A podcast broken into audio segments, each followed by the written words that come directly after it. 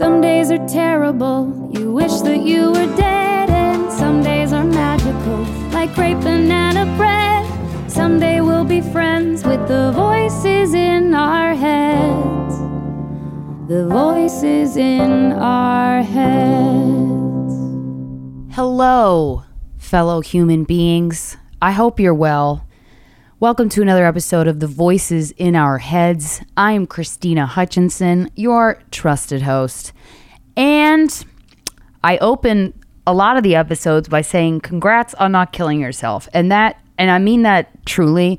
Um, but there was a person who did kill themselves um, tragically. It's always tragic when this happens.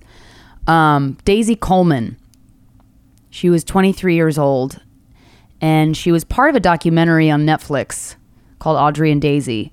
Audrey Pott, um, along with Daisy Coleman, they were both not at the same instance, but they were they both experienced rape, sexual assault, and Audrey killed herself eight days after she was assaulted by a classmate in high school at a high school party in California. Audrey. Um, Audrey was sexually assaulted. I'm just going to read a little excerpt just to give you a background. Um, can't I can't yeah I can't make this funny at all. This is just more to raise awareness because we are all human beings and we are all trying and a lot of us are walking around with a lot of pain and suicide is not a laughing matter. But that's why I jovially say congrats on not killing yourself because I it's life is hard.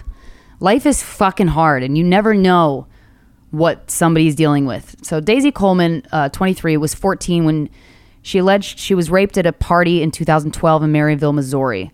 Her case drew national attention as she spoke of being bullied after the incident, but the charge against the teenage boy she accused was dropped. She was reportedly found dead after her mother called police to check in on her. And uh, her mother had posted on Facebook after she learned of her daughter's suicide. She was my best friend, an amazing daughter. I think she had it she had to make it seem like I could live without her. I can't. I wish I could have taken the pain from her. She never recovered from what those boys did to her, and it's just not fair. My baby girl is gone. Ms. Coleman alleged she was assaulted while intoxicated by a 17 year old boy, Matthew Barnett, at a house party in January 2012. She was 14. Her mother said she found her daughter the next morning left outside on the porch with wet hair, wearing just a t shirt and sweatpants in sub zero temperatures. Barnett, Matthew Barnett, was charged with felony sexual assault, but the case was eventually dropped. Ms. Coleman's family argued this was due to the local political connections of the boy's family. His grandfather was is was Rex Barnett, who was a congressman. Barnett pleaded guilty to a lesser charge of child endangerment, arguing sexual intercourse with Daisy had been consensual. Um, I highly recommend if you you know, and I understand if you don't want to watch this, but the the Netflix documentary Audrey and Daisy is very powerful, and it talks, it really highlights the bullying that Daisy faced by her peers in the wake of her assault, and mm, uh, we Corinne and I had interviewed uh, Daisy for a bonus episode of Guys We Fucked a couple years ago, and we're trying to find that so we can make it public. Um, and when we met her, she came over to my apartment, and when we met her, you could tell. I mean, now that I know all the signs of trauma, you could tell that this human being was still not recovered from the trauma of a rape. I mean, if if you've never experienced sexual assault, I'm glad. But the, the trauma that can occur in a human being's brain when your body is taken over and and someone uses it against your will, that I, I can't imagine how how traumatizing that must be. And I and I really think I've been thinking a lot in the past couple months about um, America and how how a country treats its people because you hear about Kevin just the wrong time to get the loudest toy. You know what I mean? Okay, well, you know you gonna do what you gonna do. Uh, the way that America treats its citizens, I just it's so callous and it's so heartless in in a lot of ways. Um, with sexual assault, we are we are cheating the people of this country. I sound like Rush Limbaugh, but I really do mean it. Um, by not covering sex education thoroughly, and by not covering sexual assault in middle school and in high school. The fact that there's not a conversation that's required to be had about sexual assault to every single person going through public school in the United States is absolutely nuts to me. There's so many things that are nuts to me about the way America treats the fact that um, the United States has the highest rate of maternity deaths for a developed country, and the fact that there's still states that will not allow a woman to choose what to do with her body should she get pregnant and not want to continue that pregnancy, and how mothers don't have mandatory paid maternity leave, and how fathers aren't given paternity leave, paid paternity leave and the healthcare. It was just it's so it's so dizzying, but but there's organizations that are that you know are are nonprofits that are designed to help people, to give people information, to give people money when they need it for certain situations. Um, most states have a local uh, fund that if a person wants to get an abortion and can't afford to. Kevin, I'm talking about abortion and rape and suicide, and it's just so. I know you can't understand words, but it's just not the time. You know what I mean? Not the time. Um, but there is a national sexual assault hotline in the states. All of the resources that I'll be mentioning in this episode, every single one of them will be on my website in the resource section. It's KrystynaHutchinson.com in case you didn't know. But I just want to let you know that because I'm gonna hand, I'm gonna Kevin. It's just like you know talking about rape and suicide, rape and suicide. It's just not the time to get out your squeakiest toy. But you can't control kids, am I right? Kevin, just stop. Um, the National Assault Sexual Assault Hotline is available 24 7. The numbers, and this is going to be on the resource section of the website. So, uh, and there's, I'll link, I'll link it to the, to the um, description of this podcast. Um, see, Kevin drops toys on the couch and looks as if he can't go down and get them, and then he barks, and that is a problem for when I record. Um, yeah, the 24 7 sexual assault hotline 1 800 656 4673.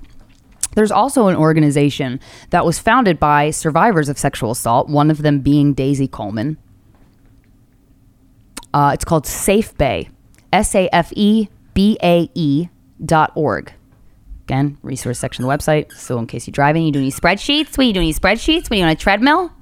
Good for you. Staying fit, being a fit bitch.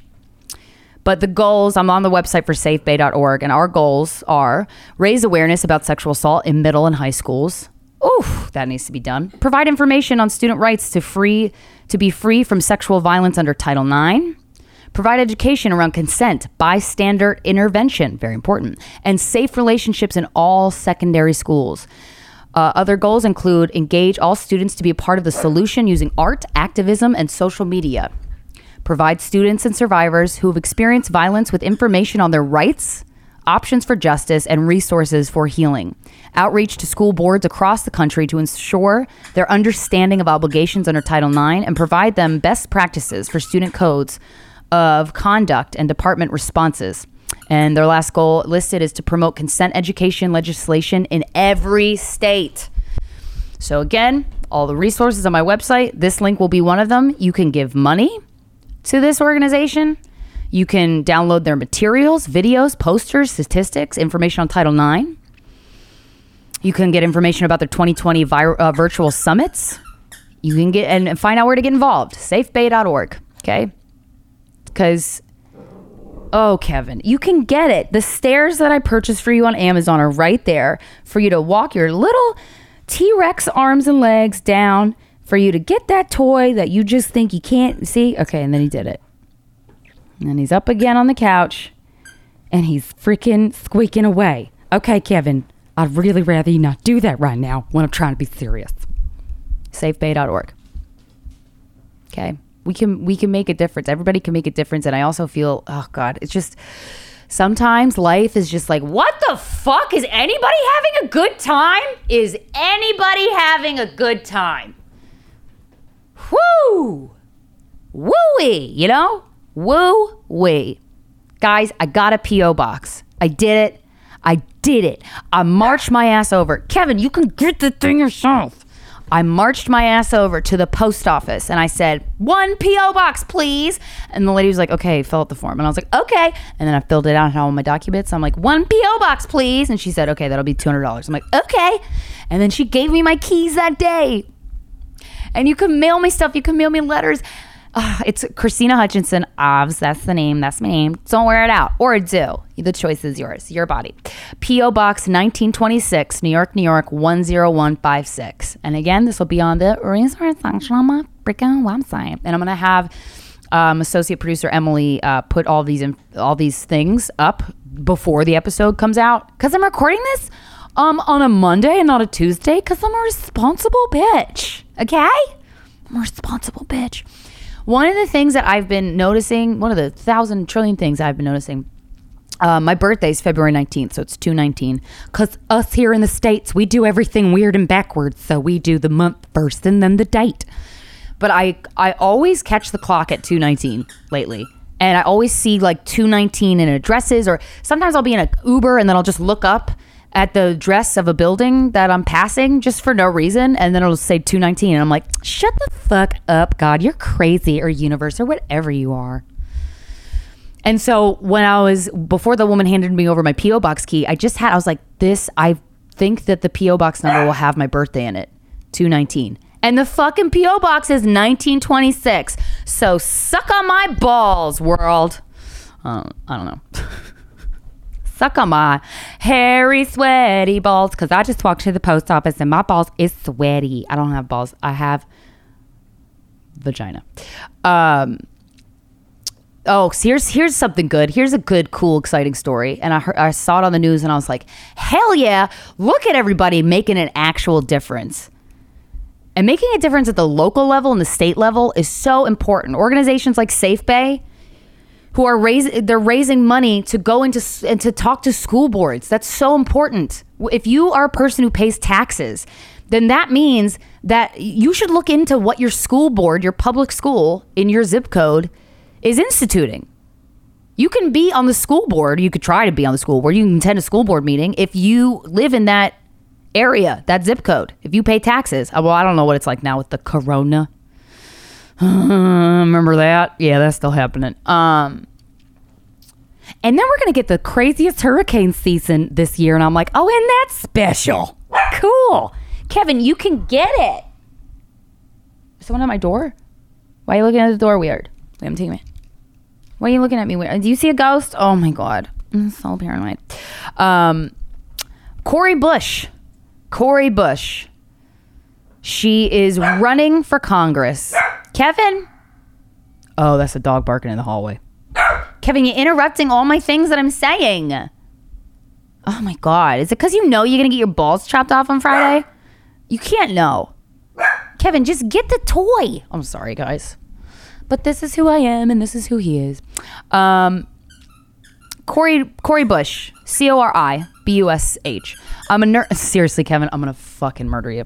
Um, uh, I'm a nurse, pastor, single mom, and Ferguson made activist running to represent uh, Missouri 1 in the U.S. Congress.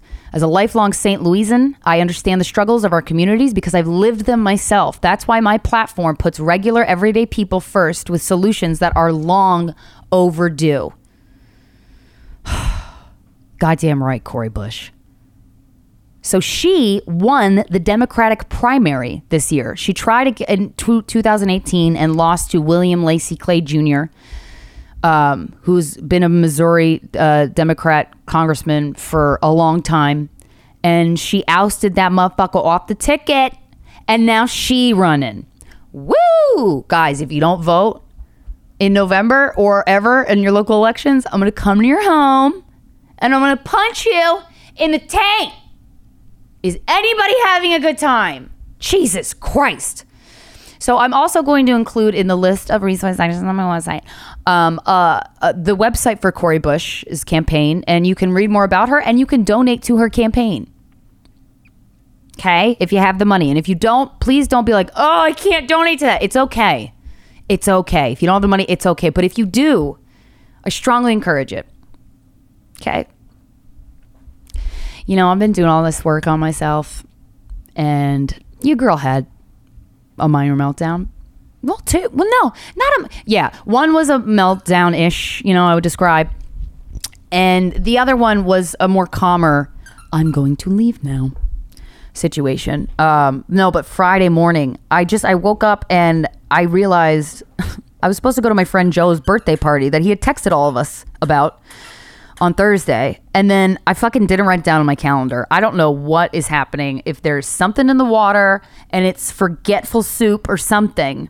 But I just I I told I didn't there was three different things this past week that I didn't write down on my calendar and then somebody either texted me like, "Hey, are you doing this thing? Are you on the call? Are you showing up?" And I'm like, "Fucking Christ!" But I, I, you know, I can't. I'm not gonna. One of the improvements that I'm making is I'm not gonna beat myself up over it. But I am gonna observe, and I'm gonna get frustrated. But my friend had a par- birthday party, and I saw the pictures on Instagram, and I'm like, "Fuck." How did I forget to put that in my calendar? And then I got sad sauce, y'all. I got victimy.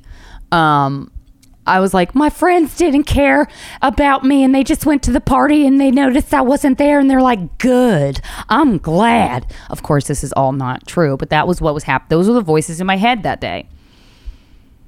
And I started to feel more upset about the situation, more upset than the situation really called for.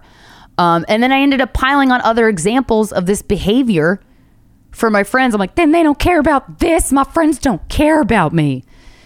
And then one thing that my therapist always asks me, and I'm so glad she asks it to me very often, and this is something I encourage you to ask yourself often whenever a really strong emotion comes up that you suspect might not you know the emotion that you feel might be a little overdrive from what the actual situation entails this is not to shame yourself or get down yourself because boy that'll throw you back 8000 steps. Don't don't bother doing that. Just don't do that. It's not good for anybody especially you.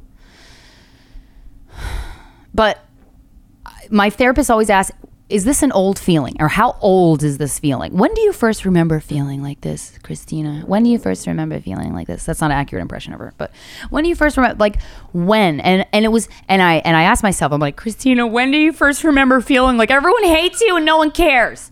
And then i answer back i was 10 years old. And all the cells in my body felt like they were slowly shutting down and i wanted to die. I was like is this an old feeling? And then i was like yeah and then I did something that I'm very proud of myself for doing because it's not what I normally would do. Um, and I and I don't do this often, but you know, te- reaching out to my therapist uh, on a day that's not the like other than when I actually have therapy with her once a week is not something I usually do. And it just so happened that the, the Thursday I had the session with her every Thursday, and then she's like, "I'm going to go away for two weeks," and I was like, "Cool, I'll be fine." and I really thought that. Um, but then the next day I woke up and I was like, "None of my friends love me, and they're all glad that I didn't come to the party because they didn't ask where I was." And then I was like, "Krystyna, how old is this feeling?"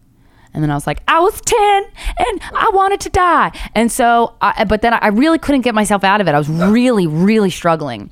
And so I texted my therapist and I, and I knew she was on vacation, but I was like, you know what? I need her right now. And if she's not available, she'll tell me. It's okay.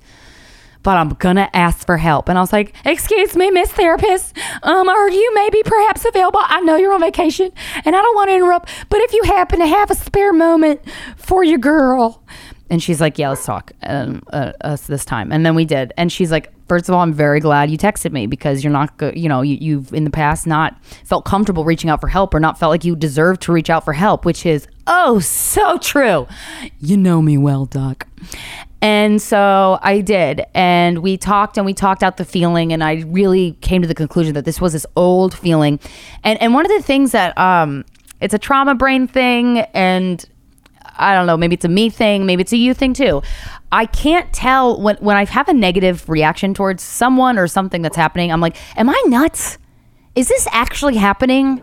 Because I don't want to, you know, get mad at a, a, a person if what they're doing really isn't bad and sometimes i just can't i can't tell i can't tell if i'm being taken advantage of and then there's also this underlying slight paranoia of like what do they want from me you know it's not you know it's not too heavy but it's there oh it's there Uh, it's there it's fucking there and so so, and I, one of the things I said to her, crying, of course, was like, I just can't, I can't tell. Like, are my friends? Was that? Is it unreasonable for me to have wanted to text them? Blah blah blah. You know, and um, and she really guided me through it well. And she made me understand like okay this not your your friends didn't do anything wrong.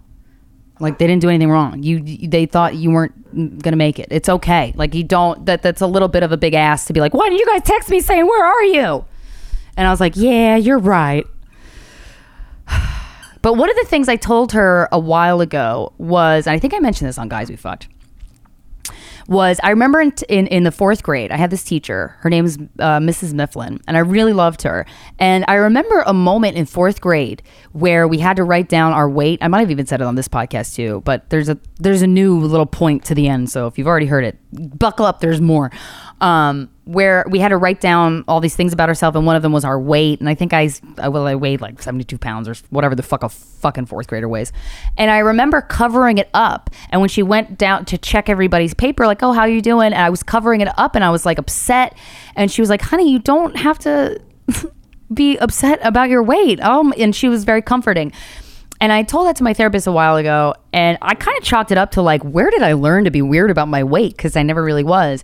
And my therapist, when I called her on Friday and had this like little bonus sash, she was like, when you did that in fourth grade, you, your brain, what your brain was doing was actually pretty, Kevin, I swear to Christ, what your brain was doing was actually pretty genius. Um, because you, were at a, living in a time where your mom was not able to give you the emotional attention that you needed and she wasn't able to see you during this time. So what you did was without knowing you created a situation where an adult woman could go hey you're okay it's fine and could comfort you in a way that you really needed and it really didn't have anything to do with your weight. It had everything to do with you getting the support of a, of a female adult. And I was like, oh, shut the fuck up. Oh my God damn. Children are children's brains are just genius design. Because another thing that i couldn't really um, allow myself to feel my brain wouldn't allow me to feel was certain things like witnessing um, my mom have a manic episode I couldn't take in the fact that my mom couldn't care for me in that moment. So I went inward and said, it must be me. I must be, there must, has to be things that I can do to make her feel better and feel happier. And if she feels happier, she's going to be able to take care of me better. I mean, I wasn't thinking that consciously, but that's really what was happening. And, and, you know, that's been told to me by many therapists. And it really, it makes sense. It makes a lot of sense. So people have been saying like, it's barely been interesting seeing you grow in front of people. And so i don't know maybe that that food for thought is uh, a missing link for you. I don't know. Or maybe you can just consider it. Um, in life yo i will never i used to fucking make fun of people who's like my dog is an emotional support vest so fuck you i'm coming into this restaurant with him. And i used to be like okay fucking jerk off sign. Yo kevin truly is I almost, I kind of think I'm, I'm codependent on him a little bit.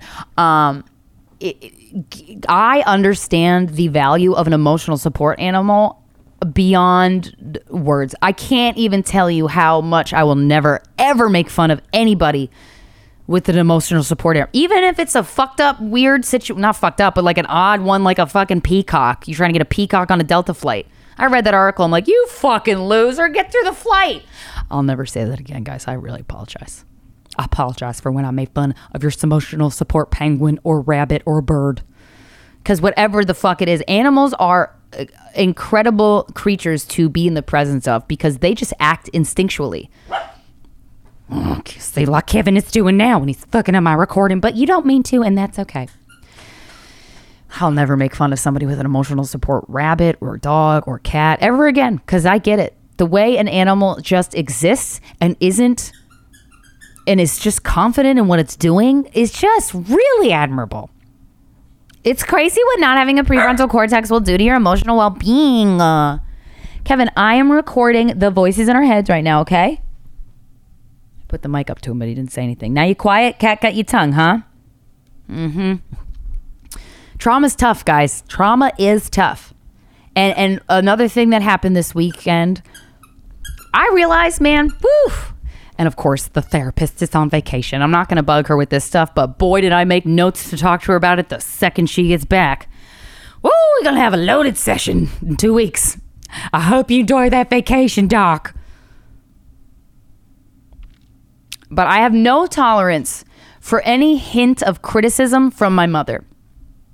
Even if it's loving, kind, um, constructive, uh, it's I don't have any hint of tolerance for her making any comment on how I live my life. It's just it really and I've known that for a while. But now I can kind of accept it and just know that that's what's happening when I get really fucking heated when she criticizes me. Which is not that often, but when she does, oh girl, oh, girl, mm-hmm because a part of me is still is processing all the emotions and realities that I would not allow myself to feel as a kid out of survival. it's exhausting, y'all. And I know that because that's what my therapist told me, okay? She told me that's what I was doing. And that's what feels like is happening. So that also allowed me to fully accept it. Ooh, call back to that other pillar of self esteem self acceptance. But I visited my family um, and it was just so wonderful. We all, I wore a mask most of the time, inside and outside. They have a big um, deck. They live by the beach. And my brother was there with Brantley, and I brought Kevin, and it was just so wonderful. It was really, it was really magical because I feel like when I hang out with my family like that, it's really healing. It's just so nice. It just feels so good because I really love my family. I really, I really love them, and I have a lot of respect for them. All three, uh, my fucking brother and my mother and my father are three human beings that I, I know you can't pick your family, but fuck, am I glad I got the ones I did. I really am. But the last 15 minutes of this fucking trip, you guys, because look, I don't bring up I know what my family's politics are, and a lot of it's disappointing. And and and and and they um, they voted for the person that I don't like. And okay, okay. But one of the one of the reasons, one of the things I uncovered why it makes me so um, angry about um, the Trump stuff is because of this. There's one particular comment that will always lead my disdain for their support for him, and it is when he said that that that fucking tape from Access Hollywood where that fucking fucking coke guy Billy. Let's see what the celebrity's doing. Oh, she's breaking down, ladies and gentlemen. Let's put a camera on her. That fucking dude. Um, talking to him, and he was saying the infamous, "You just grab them by the pussy. They'll let you do whatever you want when you're famous." And and I realized that that that that one, so that comment is a huge stain a huge obstacle around a huge emotional explosion for me, particularly with my parents. And I've been working up to tell them this. I haven't told them this yet, and I and I will. But I want to have this conversation when I'm when I'm calm. But um, not to mention the draft dodging. My father was drafted into the Navy when he was 18 years old. Okay, he's a respectable man, and I fucking love the shit out of him. And he's um, he doesn't lie. Like he's just a good man and uh, and he loves me, and I just I love him so much. But but the fact that they support him, and I know that they're not supporting him because they know that this upsets me, so I have to keep reminding myself of that. Because sometimes I get real victimy in my head. I'm like, they know that I'm upset about this, and they're just waving a Trump flag in my fucking face. That's not what's happening. But I, when I was in college, I had an appointment with a doctor. With a, uh, I made an appointment because I had to get blood work I had to get a physical uh, for some job or something. And I, this old man in the Upper East Side, I wish I knew his name because boy, I'd say it. Uh, and I probably, I've already told this story on the podcast, but um, he gave me, uh, one of the things he said was, okay, take your shirt off. I'm going to give you a breast exam. And I was like, wait, huh? I was maybe 19 at the time. I was like, okay.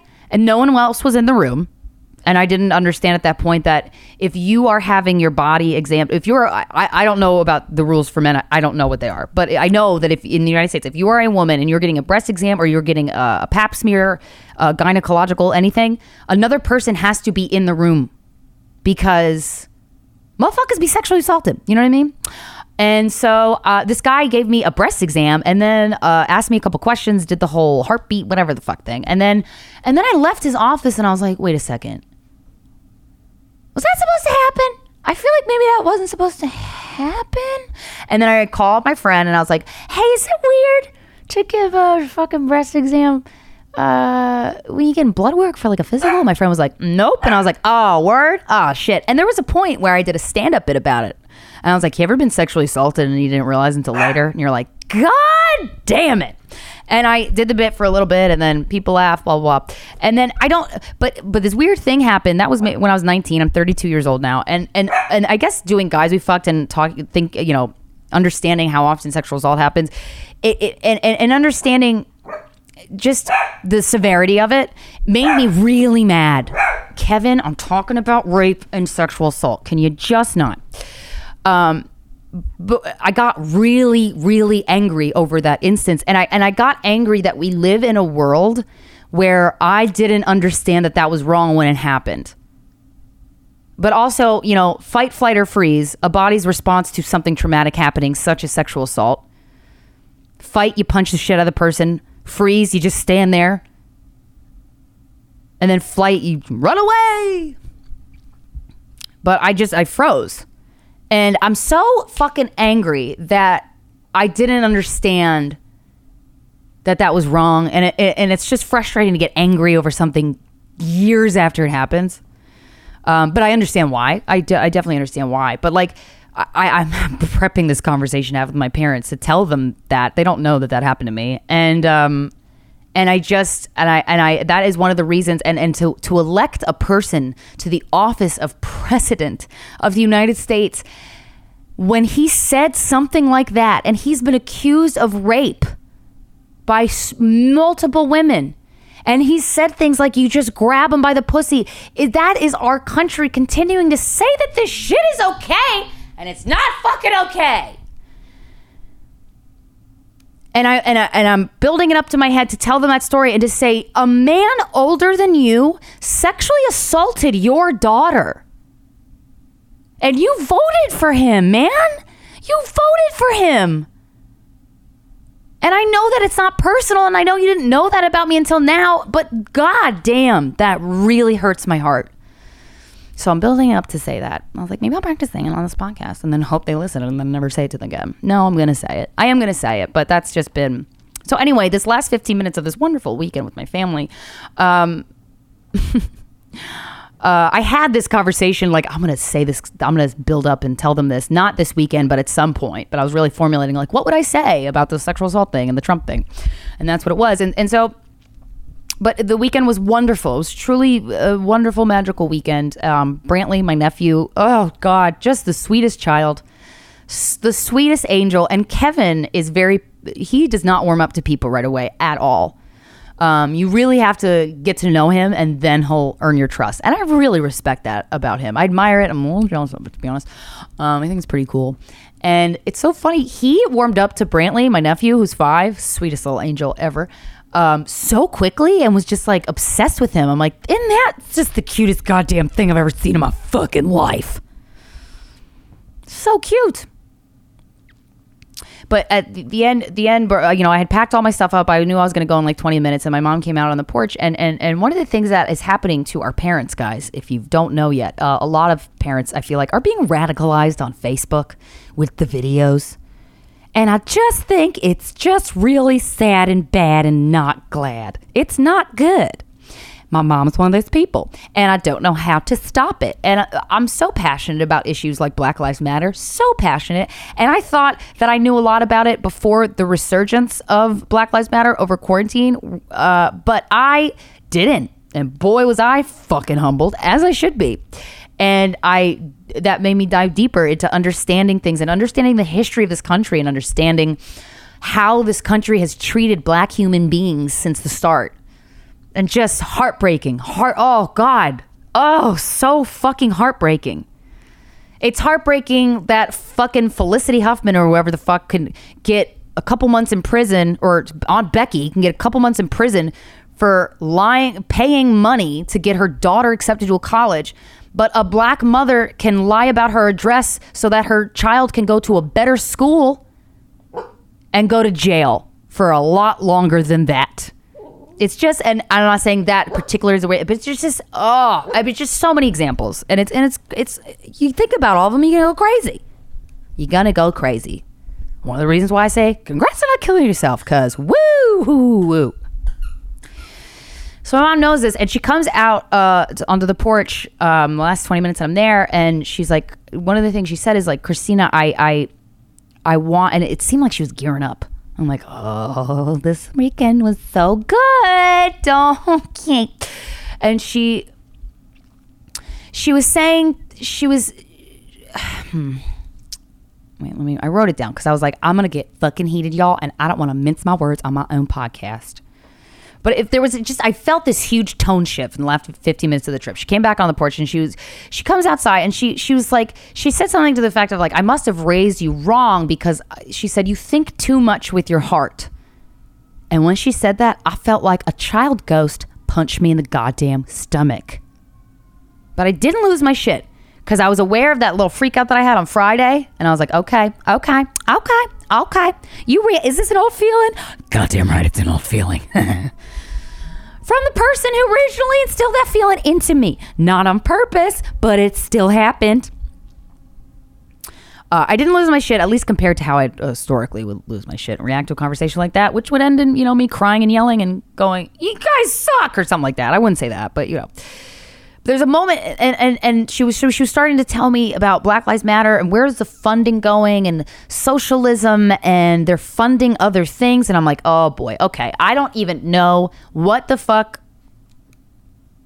resources that you're getting this from and I didn't want to because I'm like, okay, I do not have the capacity to handle this conversation. Because my mom, last Christmas, my mom was like, don't talk about politics. And I had a conversation with my uncle about politics. We have fervently just very opposite political views, but we were having a conversation and I was kind of testing that to like, hey, can you have a conversation with somebody who doesn't agree with you and not lose your shit? And I did, and I was proud of myself. But my mom got upset. She was like, don't talk about politics. And I was like, whoa, okay, all right.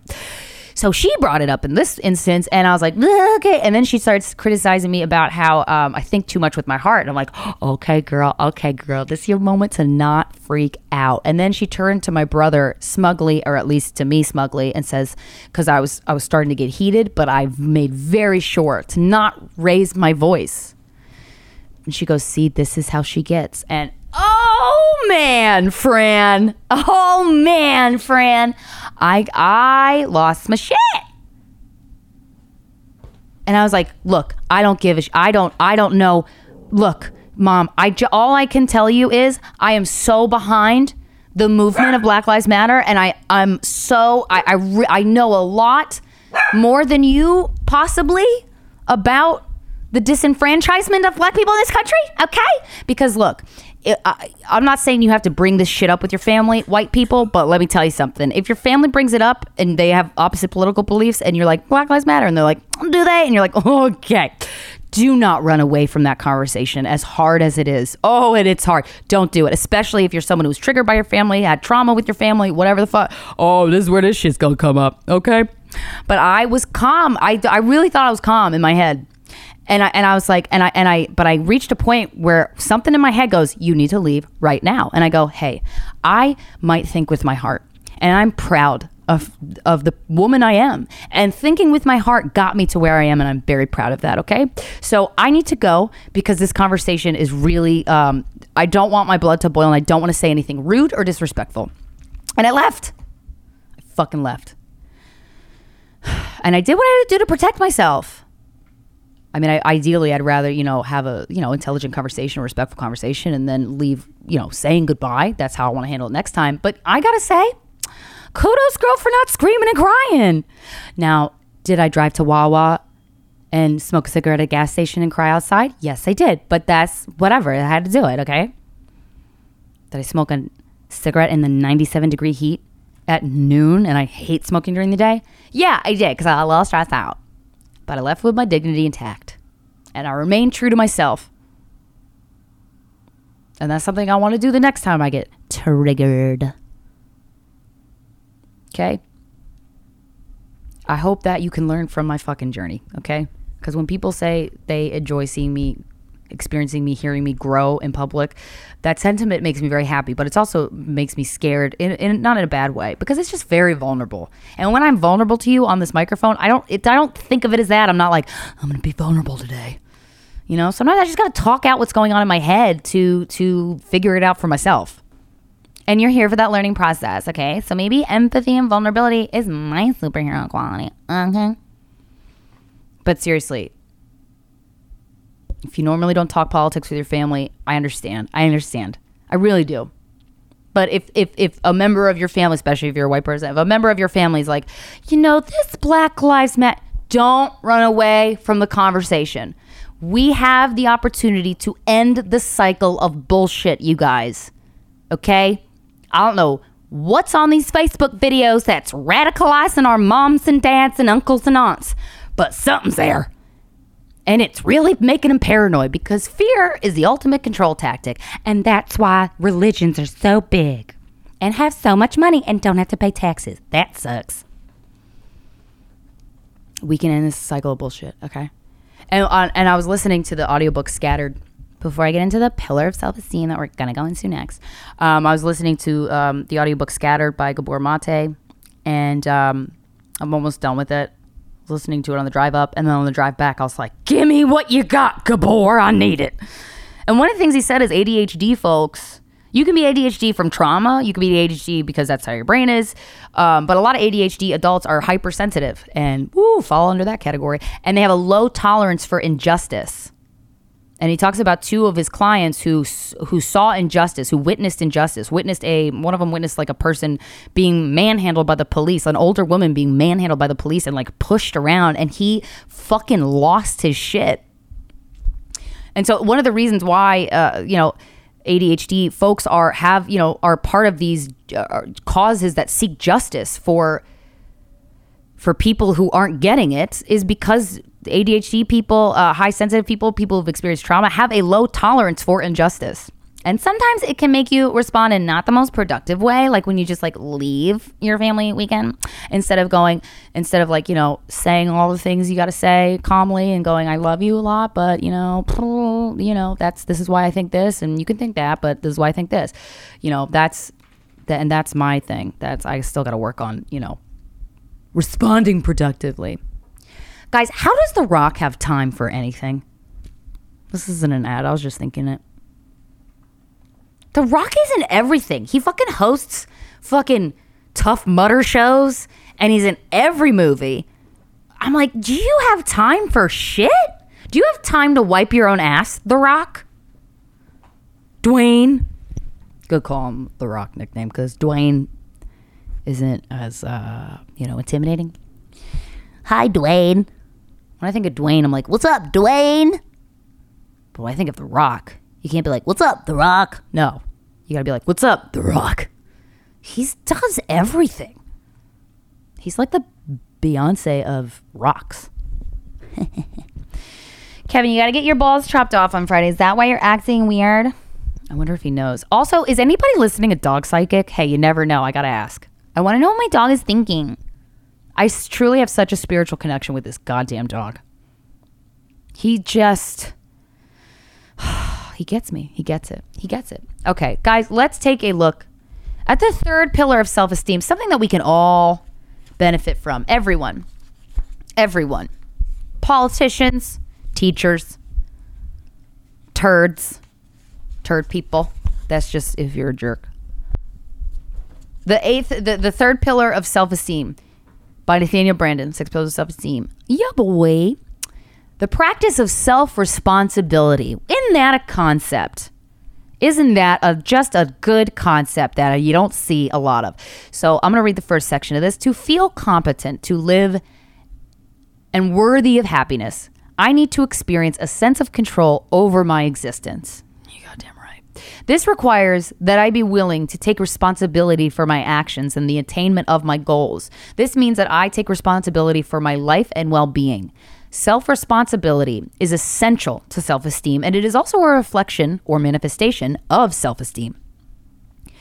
The relationship between self esteem and its pillars is always reciprocal. The practices that generate self esteem are also natural expressions and consequences of self esteem. Ooh, I like that. Consequence used in a positive way? Sign me up. As we shall discuss later in the chapter, the practice of self responsibility entails these reali- realizations. And here's just a couple I'm responsible for the achievement of my desires.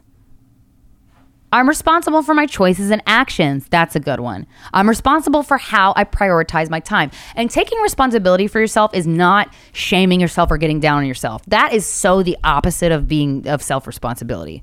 Cuz boy that don't help. If I fuck up or if I, you know, say say I texted my friend on Friday when I was sad about the party. I'm like, you just fucking well, I wouldn't say this, but like why didn't you didn't you didn't do you not care about me? You didn't text me saying that I wasn't there and but whatever. And and the friend responds uh, hypothetically with like, "Hey, I didn't know, sorry." And then I had the therapy session with my therapist, and they're and she's like, "Your friends didn't really do anything wrong." If I would have actually texted my friends and been pissed at them and been like, "What the fuck?" or whatever, I would have felt real bad about that. But if I but but that's the shame thing. Oh, Krystyna, why? You fucking do this all the time. You can never tell someone's, uh, you know, if you should stand up for yourself or not. And now you're fucking up this friendship. Up. That's shame. That's a shame spiral. Taking self responsibility is accepting what happened and going, okay, so this time I was actually feeling something that was an old feeling of abandonment. And I and I lashed out on my friend and I and I now understand what it is. So to take self responsibility for that action, if I had actually lashed out on a friend, would have been to recognize that that's what happened, and then to reach out to that friend and say, "Hey, I'm really sorry that I did that." Um, and you know, it's a good fr- it was a good friend. I would explain why. And if the friend was frustrated, and be like, "Yeah, that was really annoying." Okay, yeah, I understand. Yeah, that's that's an example of self responsibility versus a shame spiral. It's so important because shame spiral. That's how you get fucking school shooters, y'all. Uh, that's a very extreme example. Um, no one owes me the fulfillment of my wishes. Oh my God, Kevin is seriously humping this pillow, and I don't like it. Why are you just? I'm not gonna blame you, Kevin. So I'm gonna stop commenting on his actions. Um, no one owes me the fulfillment of my own wishes. I love that line. If I am unwilling to take responsibility for the attainment of my desires, they are not really desires. They are merely daydreams. And daydreams are cool too, but for any professed desire to be taken seriously, I must be prepared to answer in realistic terms. What am I willing to do to get what I want? Suck a dick? Just kidding. I am responsible for my choices and actions. To be responsible in this context means responsible not as the recipient of moral blame, the shame spiral, or guilt, but responsible as the chief casual agent in my life and behavior. And I, a good metaphor that I use for this, um, Ryan Reese, who's a comedian and my good friend, said this to me once in in um, relation to being a stand-up comedian, being in the entertainment industry, and having a manager and having an agent and having like a team, like a team of representatives. You got a lawyer, you got all this stuff. Um, you own the restaurant. The restaurant is your career. You own it. Okay. Your manager is the manager of the restaurant. Your agents help run the restaurant. It is your job to help them run your restaurant the way you want it to be run. So uh, I think a common thing that a lot of maybe actors do, but I think comedians do this. I certainly kind of fell into this initially. Oh, when I get an agent, oh, I signed with CAA. They're like the fucking best. I'm gonna take off and win an Oscar next year. No, no, no, no, no, no. You got to take have self responsibility with your career. Just because you have an agent doesn't mean they're gonna do it for you. They don't owe you the fulfillment of your wishes, Krystyna. Okay, fine. I also, th- but I also think like I'm big on the law of attraction. So a lot of times I'll daydream about the feeling that I want to have if this uh, goal is met, and that's just nice. But that, but but you really have to take action. Uh, you know, if you got a goal, I want to be a famous country singer, and you don't sing or do any of that shit, well, you got to make a list, girl. Move to Nashville, God damn it. Um, I did the set. So people have been asking me if I'm doing these sentence stems. I did them when I first did the book, and I but I did. There's a sentence stem that Nathaniel Branden points out, and to basically finish the sentence with five or six replies, uh, just really quickly. Don't think about it too much. Um, if I take full responsibility for my choices and actions, and I'm just going to read you my sentence stem. If I take full responsibility for my choices and actions, I'll eat healthier, have more money, stop buying useless shit off Amazon. This is just what I came up with the top of my head. We'll finish projects faster or finish projects at all, and can pace my life appropriately. And I was like, that is a great fucking list. No one else can possibly be accountable for the level of awareness I bring to my daily activities. Y'all, bl- I get the appeal of blaming someone else for your problems. Trust me, I do. But you have to be able to decipher what's in your control and what's not. Okay? Because I want to sit and bitch too. And sometimes that's fun. But then after you bitch, sis, you got to get off your ass and do some doing sessions. Does that make sense, right? I am responsible for the level of consciousness I bring to my relationships. The principle just discussed applies equally to my interactions with others, to my choice of companions, and to the awareness I bring or fail to bring to any encounter. Am I fully present in my encounters with others? Oh, I started after I when I first read this book, I asked myself that a lot and pff, it's very helpful for you to actually be present when you're in a group. Am I present to what is being said? Do I think about implications of my statements? Do I notice how others are affected by what I say and do? And sometimes I'm too much notice that and it's not good. Again, no shame, just take responsibility over the shitheads you have dated. No, I'm just kidding. but if it, like if I look back, like I'm sure I've said on guys we fucked many times, like guys are assholes. I don't get it. I've never had a good relationship. Wham wham wham. hey motherfucker, how about you take some responsibility for being attracted to those people in the goddamn first place? Is anybody having a good time? God damn. I'm typing that up because I want it to be the title, y'all. Um, I am responsible for my behavior with other people, coworkers, associates, customers, spouse, friends, children. I'm responsible for how I speak and how I listen. I'm responsible for the promises I keep or fail to keep. I'm responsible for the rationally or irration, uh, rationality or irrationality of my dealings. Sounds like I'm a poker player. We evade responsibility when we try to blame others for our actions, as in, she's driving me crazy. He pushes my buttons. I would act reasonably if only she would, and boy, am I guilty of that shit. Well, he was being a bitch. Well, motherfucker, you didn't have to react the way you did. um, but I, I, often think, and maybe this would help you. I think of people.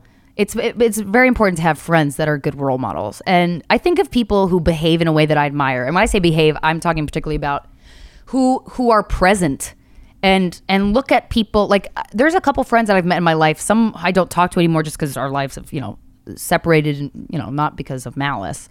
Um, that just interact with human beings in a way that I'm like, well, that is just, I love the way that person interacts with me. And I love the way they interact with other people. And I love the way I feel when I'm around them. Hot tip people might not remember what you say, but they will remember the way you made them feel. And I'll tell you, y'all, once I learned that quote in like college, I went to my laboratory, aka my dorm room, and I was like, I want people to remember me for the rest of time. And I did it, or kind of. I am responsible for how I prioritize my time. That hurt. Whether the choices I make about the uh, disposition of my time and energy reflect my prof- uh, professed values or are incongruence with them is my responsibility. If I insist that I love my family more than anything, yet I'm rarely alone with them and spend most of my leisure time playing cards or golf, always surrounded by friends, I need to confront my contradiction and think about its implications. If I declare that my most important task at work is finding new clients for the firm, but spend 90% of my time bogged down in uh, office trivia that produces very little income, I need to re examine how I am investing my energy. Boy, I wish it was that easy. But yeah, I one of the things after reading this book that I it made me notice is I always tell people, uh, you know, if I haven't talked to a family member or a friend in a while, how are you? I'd go, oh, I'm busy, and I would always just react so stressed out to that. And then I realized, am I busy or am I busy making a to do list, staring at it and going, oh God, how am I going to do all this shit? And then don't actually do anything. But then when someone's like, how are you? I'm like, oh, I'm so busy. And then I went, uh huh, that is what I'm doing. And it made me figure out a way to calmly walk myself through actually getting shit done. And now when people say, How are you? I don't answer with, Oh, I'm an octopus being pulled in 18,000 different directions. I go, Oh, I'm great. And then I say other things. But I don't, I, I, I stopped saying, Oh, I'm so busy and so stressed. Because I used to like wear that like a freaky badge of honor or something. I don't know. I'm responsible for the quality of my communications. I'm responsible for being as clear as I know how to be for checking to see if the listener has understood me, for speaking loudly and distinctly enough to be heard, for the respect and disrespect which I convey, which through I convey my thoughts. I'm responsible for my personal happiness. And boy, yes, you are. Do not look for your own happiness in a partner. Oh my God, Kevin's humping everything. One of the characteristics of immaturity is the belief that it is someone else's job to make me happy. Ouch. Ouch, Nathaniel. Much as it was once my parents' job to keep me alive. If only someone would love me, then I would love myself. If only someone would take care of me, then I would be connected or content- contented. Oops. If only someone would spare me the necessity of making decisions, then I would be carefree. If only someone would make me happy. if only someone would. No! You're what you've been waiting for this whole time. Look in the mirror, because that's your soulmate. I've got to record at night more often. Um, one of the things that I had said to myself, and I wrote this down, is um, a thought that this uh, made me, it like triggered this uh, memory. I, I would think, I thought this over quarantine too. I'm like, you know, if I dated some someone, first of all, whoa, what would that be like?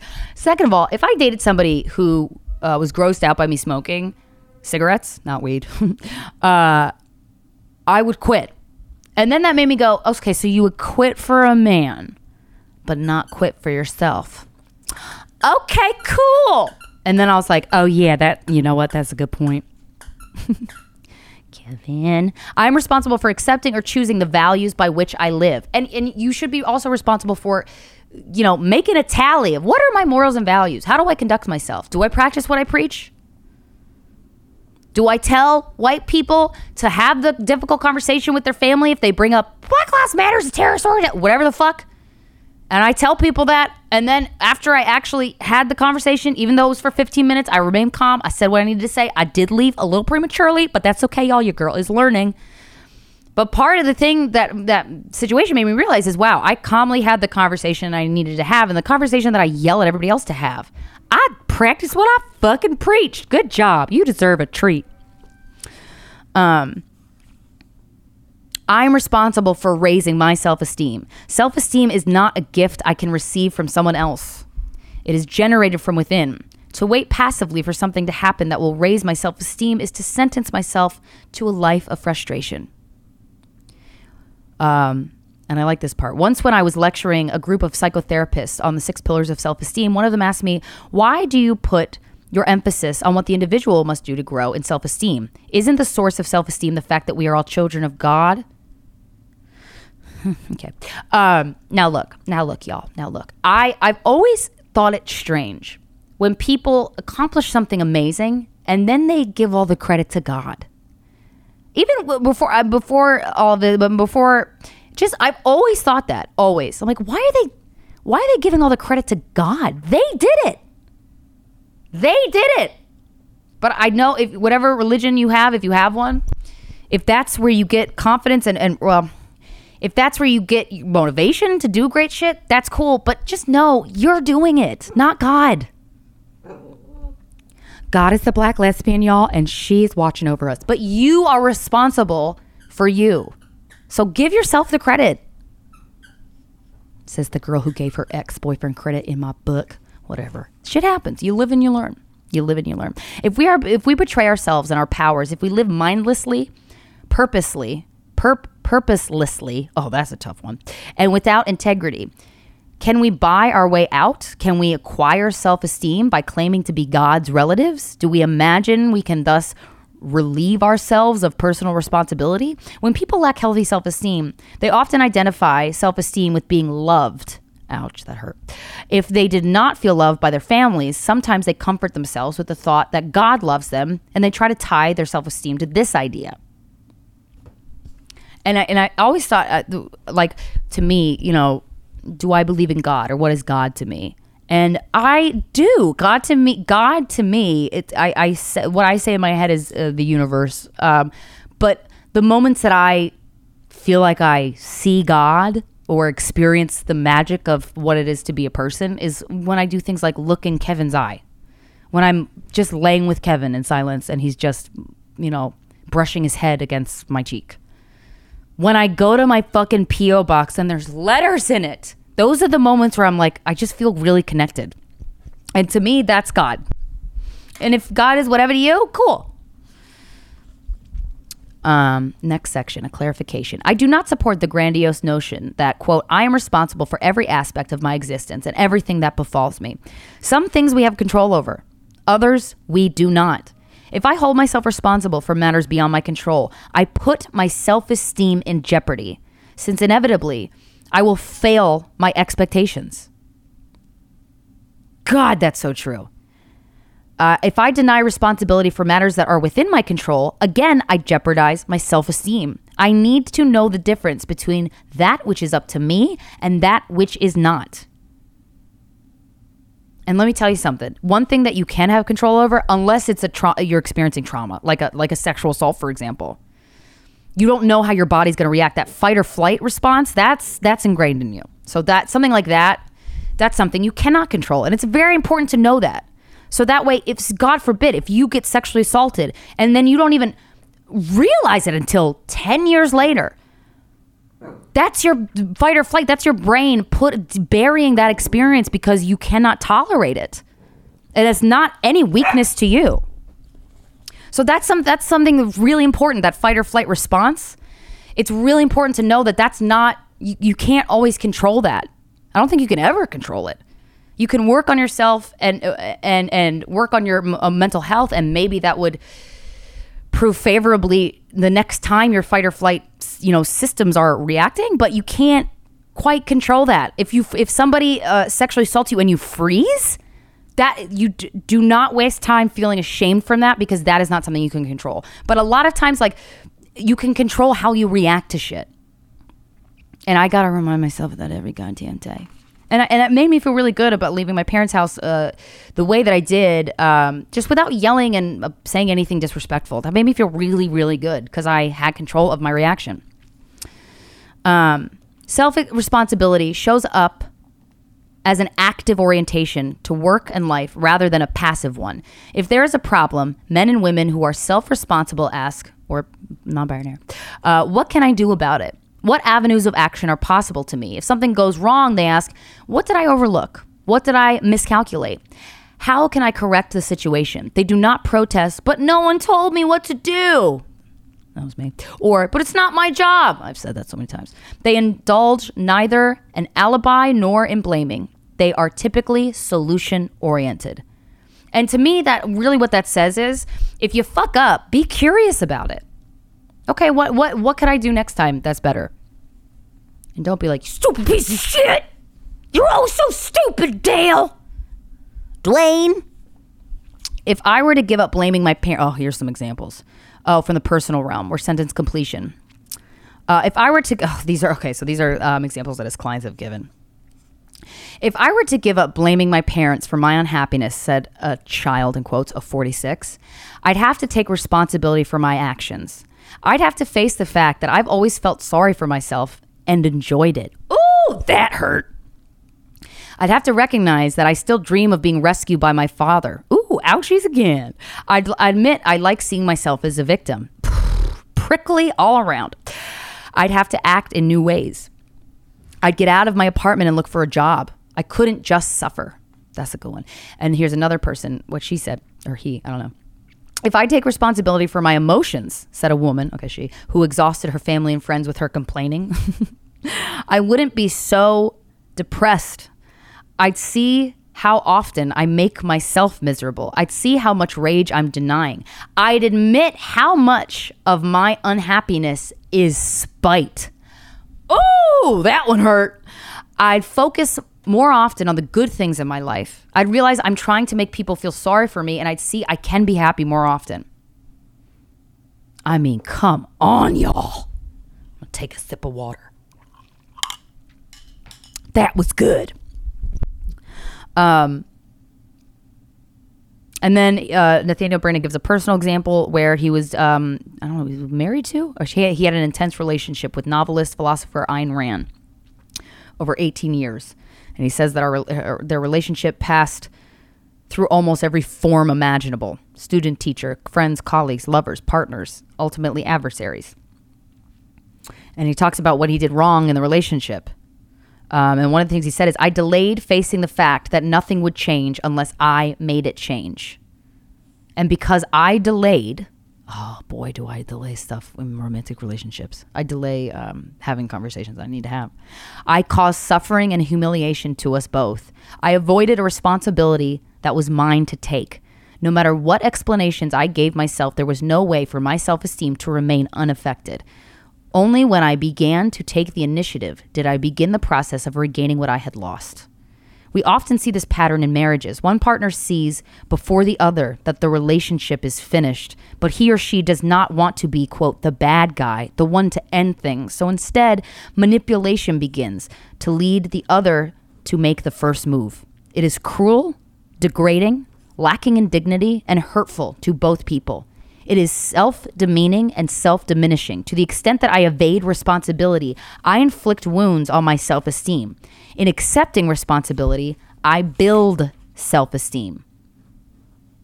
Man, if we took more self responsibility in a in romance, whew, we wouldn't have any movies or novels about it. We wouldn't. Man, fucking shit. Your shit really does boil up when you're in love. Ugh. And then thoughts on productiveness. Through productiveness, through work, we support our existence. Through the exercise of our intelligence towards some useful ends, we become more fully human. Without productive goals and productive effort, we remain forever children. But you also should let your inner child play and stuff. But yeah, and one of the things that I did that raised my self esteem when I was in college is I had my first year in college at Penn State eh, while dreaming of being on Saturday Night Live. And then in the middle of my semester, truly one of the best years of my life, I loved Penn State. It's fucking Disneyland for adults. It's it, for 20 somethings.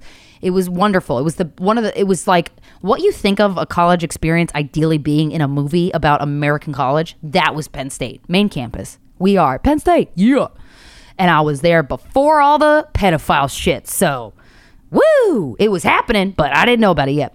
Um, and and I go, I want to intern SNL or I want to be on SNL, but I'm at Penn State hmm, okay, okay, okay. Is there a way that I could um, get in with SNL before actually auditioning for it? Because I'm not going to be ready to audition for it for a while. Yes, they have interns there. They do. They have interns there. The show only runs from September to May. So that means, and you have to, NBC, I looked it up, you have to be uh, a college student in New York City to be uh, an intern. Well, you can be in another college, I guess, to intern at Saturday Night Live. So I was like, well, God damn it, girl. You want to be on SNL? You got to fucking pack up from this joyful heavenly island of debauchery and learning at Happy fucking Valley, because that's the name of the town, rightfully named. Except we think about the pedophile thing. Uh, and I gotta pack my bags and move to a city that scares the shit out of me. And then I had to ask myself, do you really want SNL? And then I answered, yes, I do, Krystyna. And then I go, well, let's go. We got to apply. Let's look at colleges. Fucking take responsibility for your goals, motherfucker. Thinking for oneself. A person cannot think through the mind of another. We learn from one another to be sure, but knowledge implies understanding, not mere imitation or repetition. we can either exercise our own mind or else pass on to others the responsibility of knowledge and evaluation and accept their verdicts more or less uncritically. The choice we make is crucial for the way we experience ourselves, as well as for the kind of life we create. Often, what people call thinking is merely recycling the opinions of others. yep. Yes, it is. That we are sometimes influenced by others in ways we do not recognize does not alter the fact that there is a distinction between the psychology of those who try to understand things, think for themselves, and judge for themselves, and those to whom such a possibility rarely occurs. What's important here is intention, the nature of an individual's goal. To speak of thinking independently is useful because the redundancy has value in terms of emphasis. Often, what people call thinking is merely recycling the opinions of others. I already said that, but whatever. So we can say that thinking independently about our work, our relationships, our values that guide our life, the goals we set for ourselves, strengthens self esteem. So if you just sit after this podcast episode and you take out a diary and you go, Dear diary, what are my goals and dreams? And you just by yourself, no one else around, just think about them. That will build your self esteem. What a simple way. You just write down on a piece of paper after this. Don't pause. Just keep listening. Um, don't leave me. You have to love me, or else I'm not valid. Um, just kidding. Uh, write down on a piece of paper what are my morals? What's important to me? What do I believe in? Just the act of taking tally of that shit will build your self esteem. And what a simple thing to do, you know? The moral principle. Embracing self responsibility is not merely as a personal preference, not merely as a personal preference, but as a philosophical principle, entails one's acceptance of a profoundly important moral idea. In taking responsibility for our own existence, we implicitly recognize that other human beings are not our servants and do not exist for the satisfaction of our needs. We are not morally entitled to treat other human beings as means to our ends, just as we are not means to theirs. Never ask a person to act against his or her or their self interest as he or she understands it or them. We wish people, if we wish people to take some action or provide some value, we are obliged to offer reasons that are meaningful and persuasive in terms of their interest and goals. So don't just be like, do this because I want you to. This policy is the moral foundation of mutual respect, goodwill, and benevolence amongst human beings. It rejects the notion that some people may be treated as sacrificial fodder for the goals of others, which is the premise underlying all dictatorships and, for that matter, most political systems. God damn, Nathaniel Branden, if you're not right about that shit. And one of the things I don't know why I wrote I wrote this note, and I don't know if it really makes sense with the, what I just read, but that's what I that's why I guess what inspired me reading it.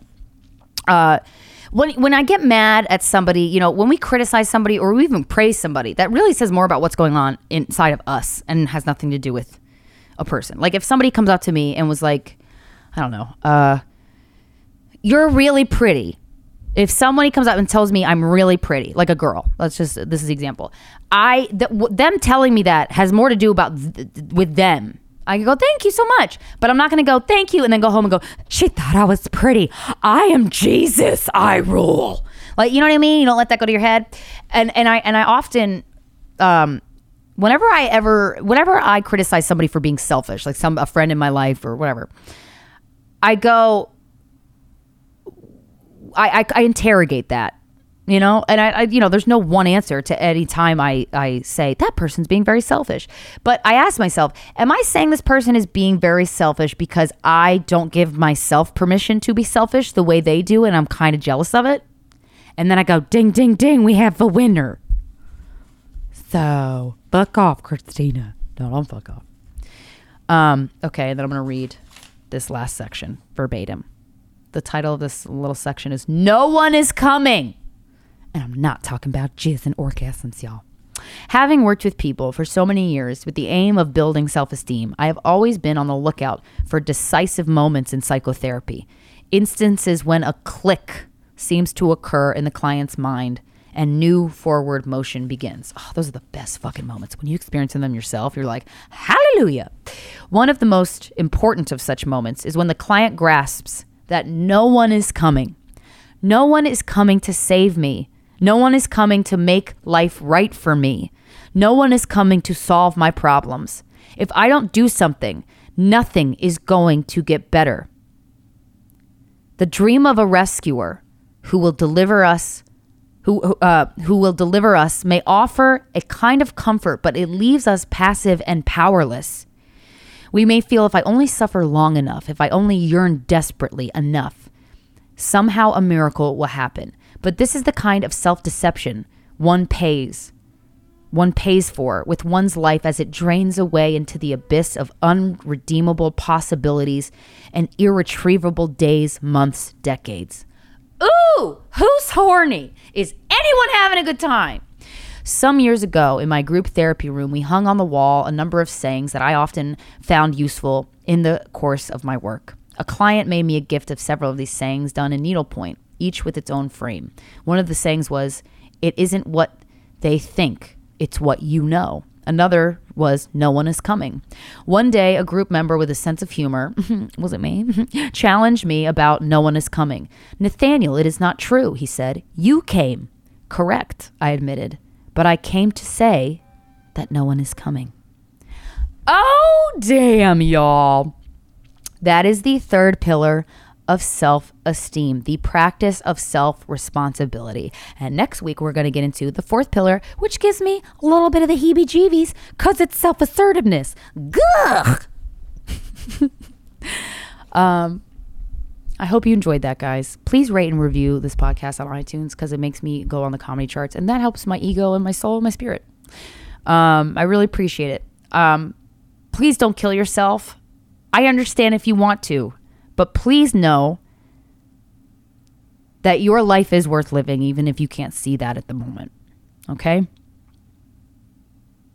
It's not easy, and sometimes pain feels so unbearable that the possibility of ending it just feels like such relief. And I and I encourage you to give yourself permission to go there in your head because at least for me, I wouldn't even allow myself to go there in my head. A lot of times it's because my mom, because I've seen somebody try to do that, and and I just I thought that oh no, I can't even think that. But you know when I after you know my my twenties and in my thirty two, you know my thirties, 31, 32. Um, for me, allowing myself to at least go there in my head and go, boy, it would be great if I just didn't feel any of this pain anymore. It it it helped me. But I please, you are wanted here. You are loved. You are important and you fucking matter. Okay? Okay? Okay? And if you're 18 and you live in the United States and you don't vote in November, I'm going to come to your house. I'm going to punch you in the taint. I love you guys. Keep hanging in there. Keep being good people. We have the potential, the possibility, and we're doing it right now. You're learning more about yourself through this episode. You are, if, if this is inspiring you to look within, I have done my job on this planet. I'm not going to go anywhere, but I'm just saying, like, woohoo, good for me. And good for you. It's not easy. Working on yourself is not easy. Practicing self responsibility, you're to fail, and it's okay. If you fail, that doesn't mean all the work you've been doing up until then is pointless, because it's not. Okay.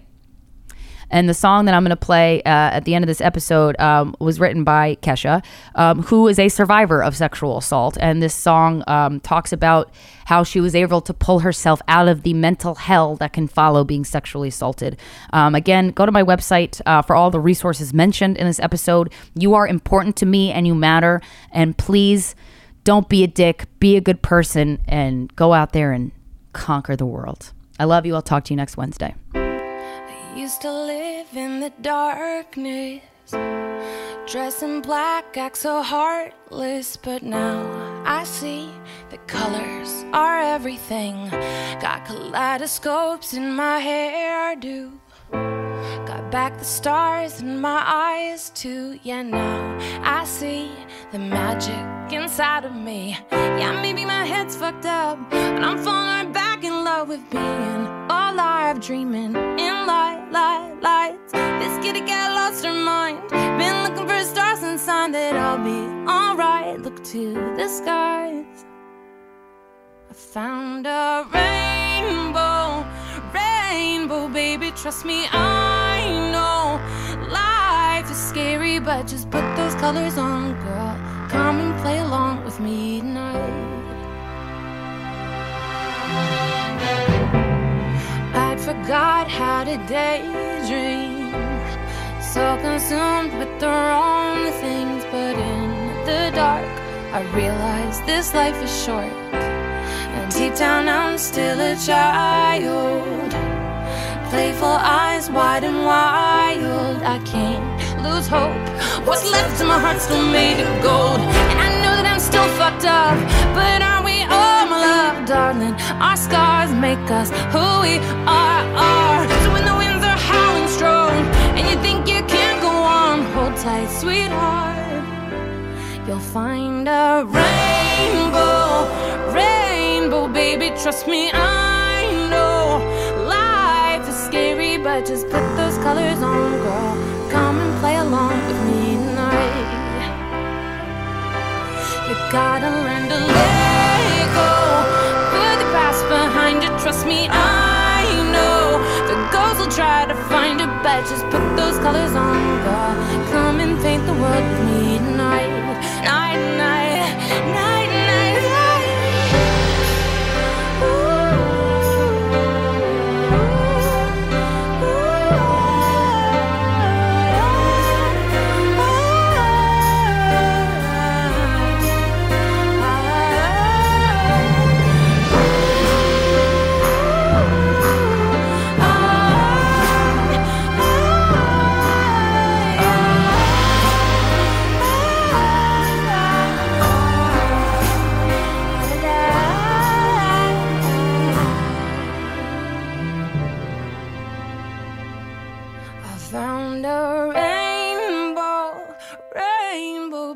Trust me, I know life is scary, but just put those colors on, girl. You gotta learn to let go. Put the past behind you. Trust me, I know the ghosts will try to find you, but just put those colors on, girl. Come and paint the world with.